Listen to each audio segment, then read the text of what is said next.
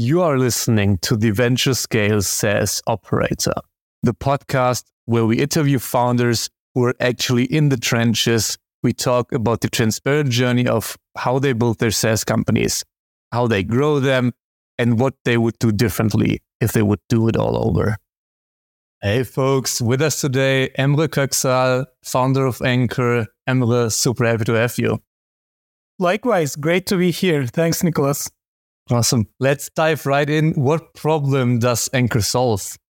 So that's a great question. So uh, Anchor actually, um, uh, you know, organizations continually lose data, right? Um, yeah. You know, it's not you keep reading about it in the news. Um, perhaps one thing that you don't read as much is it happens maybe more often uh, through internal factors and insiders than uh, external, say, attackers coming in and stealing your data.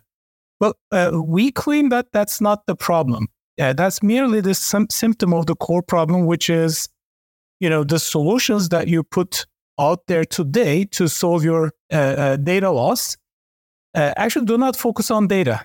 They focus on blocking, say, networks, applications, and more importantly, like uh, uh, eliminating actions by people, which means they almost always cause friction to the business. And what happens is people look for ways around it. And ultimately, these projects, in most part, become unsuccessful. And because they also like focus on the activity around data rather than data itself, uh, uh, the surface that they need to focus on is so large that almost requires like full time IT, many of them to manage uh, not just onboard, but manage the solutions that you have out there. And Anchor basically eliminates this friction between business uh, and uh, security. It makes you know uh, your files secured without any friction. The secret sauce is simplicity. You add it and without changing any of the workflows. Uh, uh, uh, Anchor eliminates any you know losses through insider factors as well as you know external components. Got it. And the, who's the typical customer for that? Which type of company? So, very broadly, anytime you have data that you care about, like in the form of mostly files, uh, you're a potential customer, you're a prospect for us. But today, our fastest growing vertical is in industrial manufacturing and energy. Um, you know, the reason for that is uh, the way we solve the problem the data type or where you store the data is unimportant for us. We don't change anything, it stays there. And as a result, uh, the users or the industries that have like various forms of IP, not just documents or forms, but like also CAD files or source code, for example, those companies, because we unify the protection across the board, uh, uh, uh, you know, care about our product uh, quite a bit because of its universality and because it doesn't require them to change anything in their workflows. Interesting. That's quite a sensitive topic for most companies. Then is it the typical enterprise sales where it's like a very consultative way in for the customers to start using you, or is there like a self-serve component, or how does like the go-to-market motion work for you?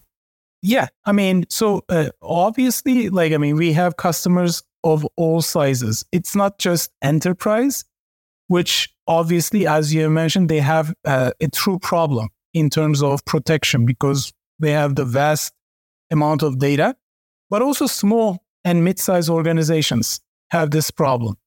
So uh, one of the things that we again uh, the the secret sauce is simplicity and transparency. So we want to be simple to the different components or different segments of the customer, not just the end user, but also uh, you know the management and onboarding component of it.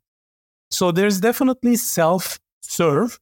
We are at the end of the day like at a hardcore SaaS platform with some uh, agents deployed to the endpoints if the customer wants to control their data on the endpoints as well. So uh, uh, we, uh, you know, the SaaS component is ready. The clusters are ready when the customers are onboarding. The endpoint uh, deployments are super simple, and ultimately, uh, you know, we ask three questions to the customers where's you know where do you want to keep your data? Who gets access and how?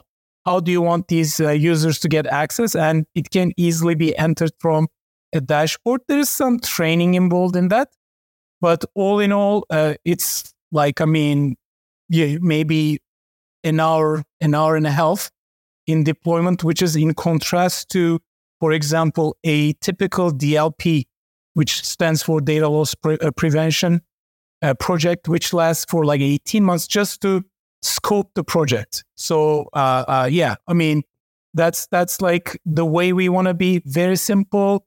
Just simply, uh, um, you know, flip a few toggle switches, enter a few data, and you're good to go. That's the way we want to be. If you need to hire the right developers and ship fast, then React Squad is for you a boutique agency that specializes in React and only works with fast growth startups. Get a 14 day risk free trial and a transparent price of $95 per hour. Visit reactsquad.io to learn more. And then I would love to switch gears a bit from like the product side to, to like the company building side. You started in 2019 and you're venture backed. Could you tell us a bit about your, your funding history, so to say, uh, so far? So we, uh, uh, I raised some small pre-seed, uh, like around a million, a little north of a million. Pre-seed, our product is, uh, uh, you know, very innovative. It's a blue ocean type product. We were building something significant, substantial. It's not just an application. It touches all these components. Uh, it's a complex product. It's a complex product because we want to make it simple for the end user. I mean, we don't want to be like a simple to build, but you know, add all the complexities to the end user. It's kind of flipped around, which means the product is uh, sophisticated. It took us maybe two, two and a half years in stealth to have it, uh, uh, you know, that we to a point that we are satisfied, uh, we are satisfied with it. Uh, so around end of 21 uh, or early 22, we came out of stealth. So that also coincides with the uh, uh, you know, the Black Hat conference. We had been joining uh, the conference, sharing the same booth with Lockheed Martin uh, uh, for two years in a row. And, uh, you know, we came out of the stealth. We started selling. The way we designed the business, we designed it in two stages the business go to market. The first stage was, hey, how can we get very quick feedback? How can we solve customer problems immediately?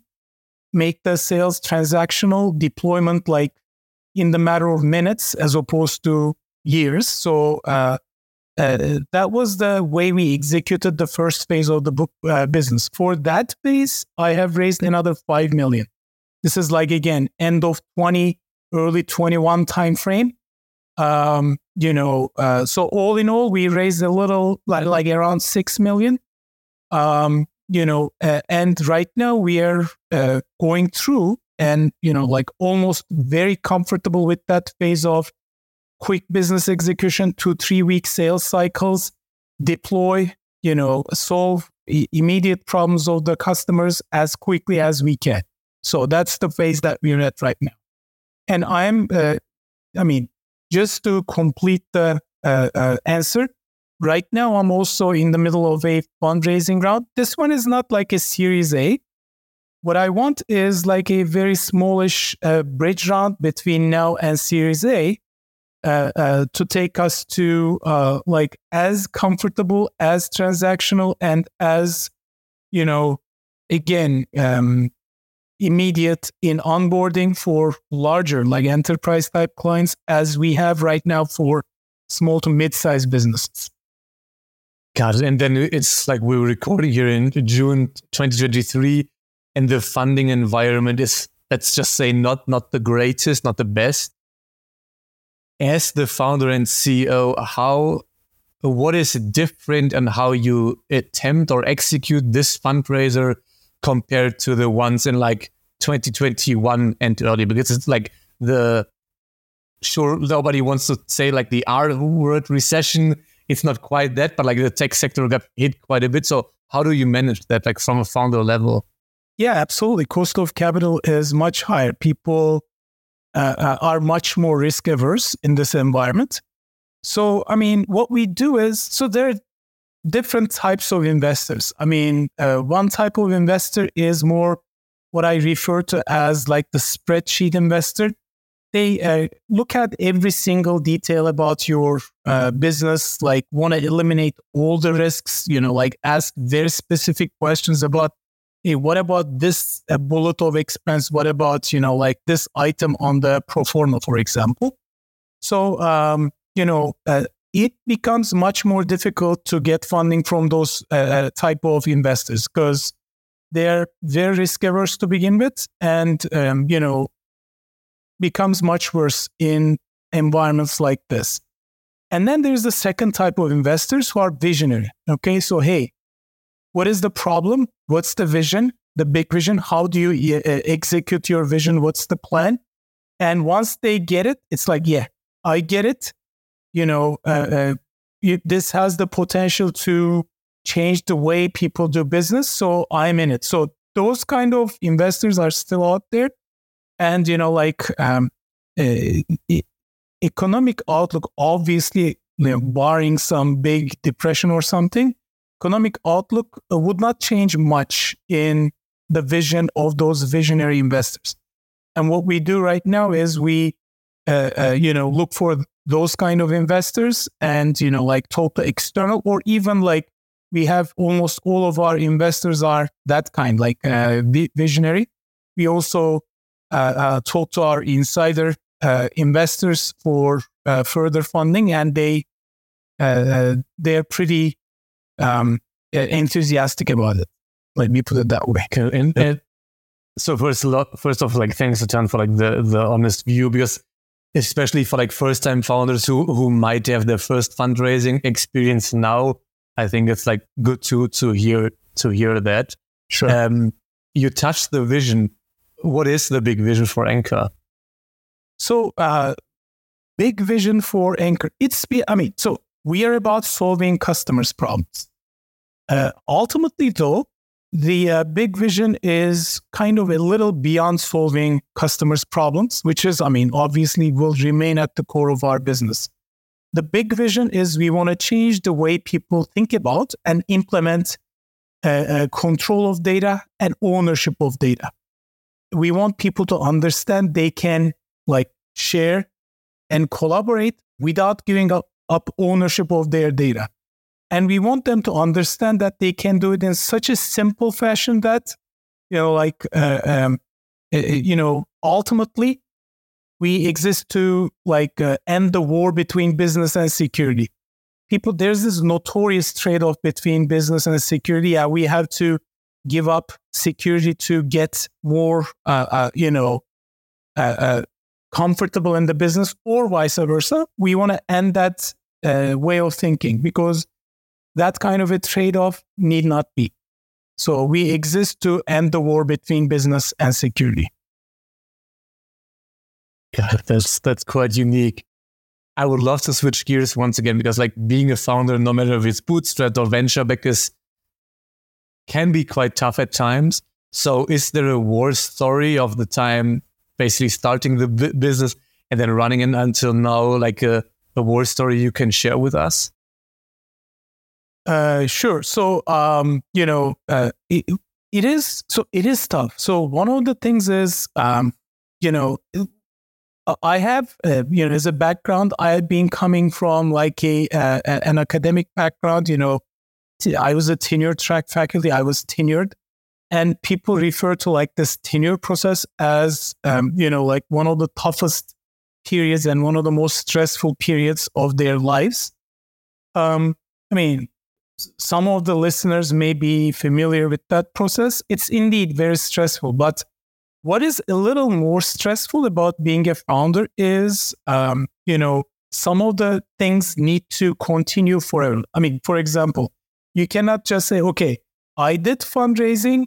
Now that that's over, I can focus on everything else. No, fundraising goes on forever. Like I mean, you have to think about the next round and the next round and so on and so forth until you kind of come to a point where it's self-sustained, you know, but there's also like a trade-off between self-sustained and growth. So you have to be careful about that. So it's it has to be uh, like an ongoing process. And number two, sales.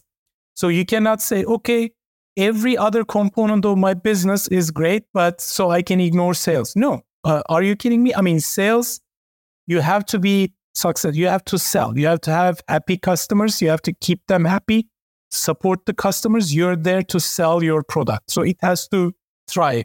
You have to show growth there. Marketing, obviously, to feed the customers, you have to go out there and educate, uh, uh, you know, everybody. Educate, uh, like be a maybe a thought leader as a founder. So uh, that is like marketing and education should be out there continuously. You cannot say, okay, I mean, I'm going to ignore that. It doesn't work that way.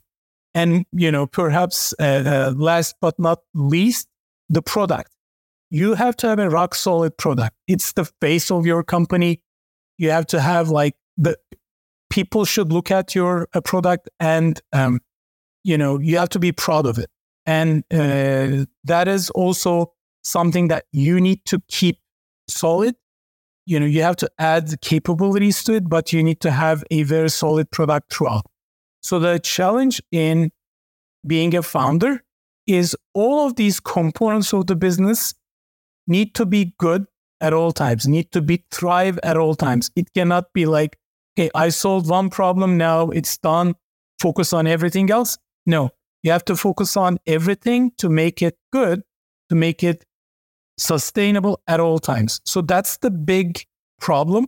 And, you know, like everybody has like war stories about keeping all the components of the business good at all times. But this is the big war uh, uh, challenge that I have. I mean, like at every day, every morning, how can I, you know, focus on everything else and everything and keep them as strong as they were in day one? And, you know, how can we continually? So that's, that's the big challenge and the, you know, the, the uh, war that I have with myself, internal war every day. In a sense. What, what is one way, all, I can totally understand and feel that. What is one way in which you cope with that? Team is super important. And as a founder, you have to, as a leader, not just a founder, as a leader, you have to replace yourself, right? So one thing that, um, um, you know, leaders get the policy of, okay, instead of like spending the time onboarding somebody else and, um, you know, teaching them to solve the problem, which I'm not sure I trust, I will do it myself. So you cannot. So you have to trust other people. So you have to continually replace yourself. You cannot stay on top of everything at all times. You have to find the right people to replace yourself about every aspect. You're good in business, yeah, focus on business, but continually find somebody who can do the same thing. And you can, I mean, you won't, you'll never have the shortage of problems to solve for the business. So replace yourself and find a, a uh, replacement so that you can move on to the other stuff that's not being addressed right now. So uh, the answer to your question is build a team, continue to look for the best person to do the tasks that you're doing right now. Replace yourself. I think that is an amazing point to wrap up. And Will, yeah. thanks a ton for all the insights and thanks for coming on. Yeah, my pleasure, Nikolas. Uh, thanks for having me. It was great uh, being here. If you like this episode, then you'll love The SaaS Operator, a weekly newsletter brought to you by Early Node with actionable insights from SaaS experts in the industry delivered right to your inbox every Tuesday for free. Visit earlynode.com to subscribe.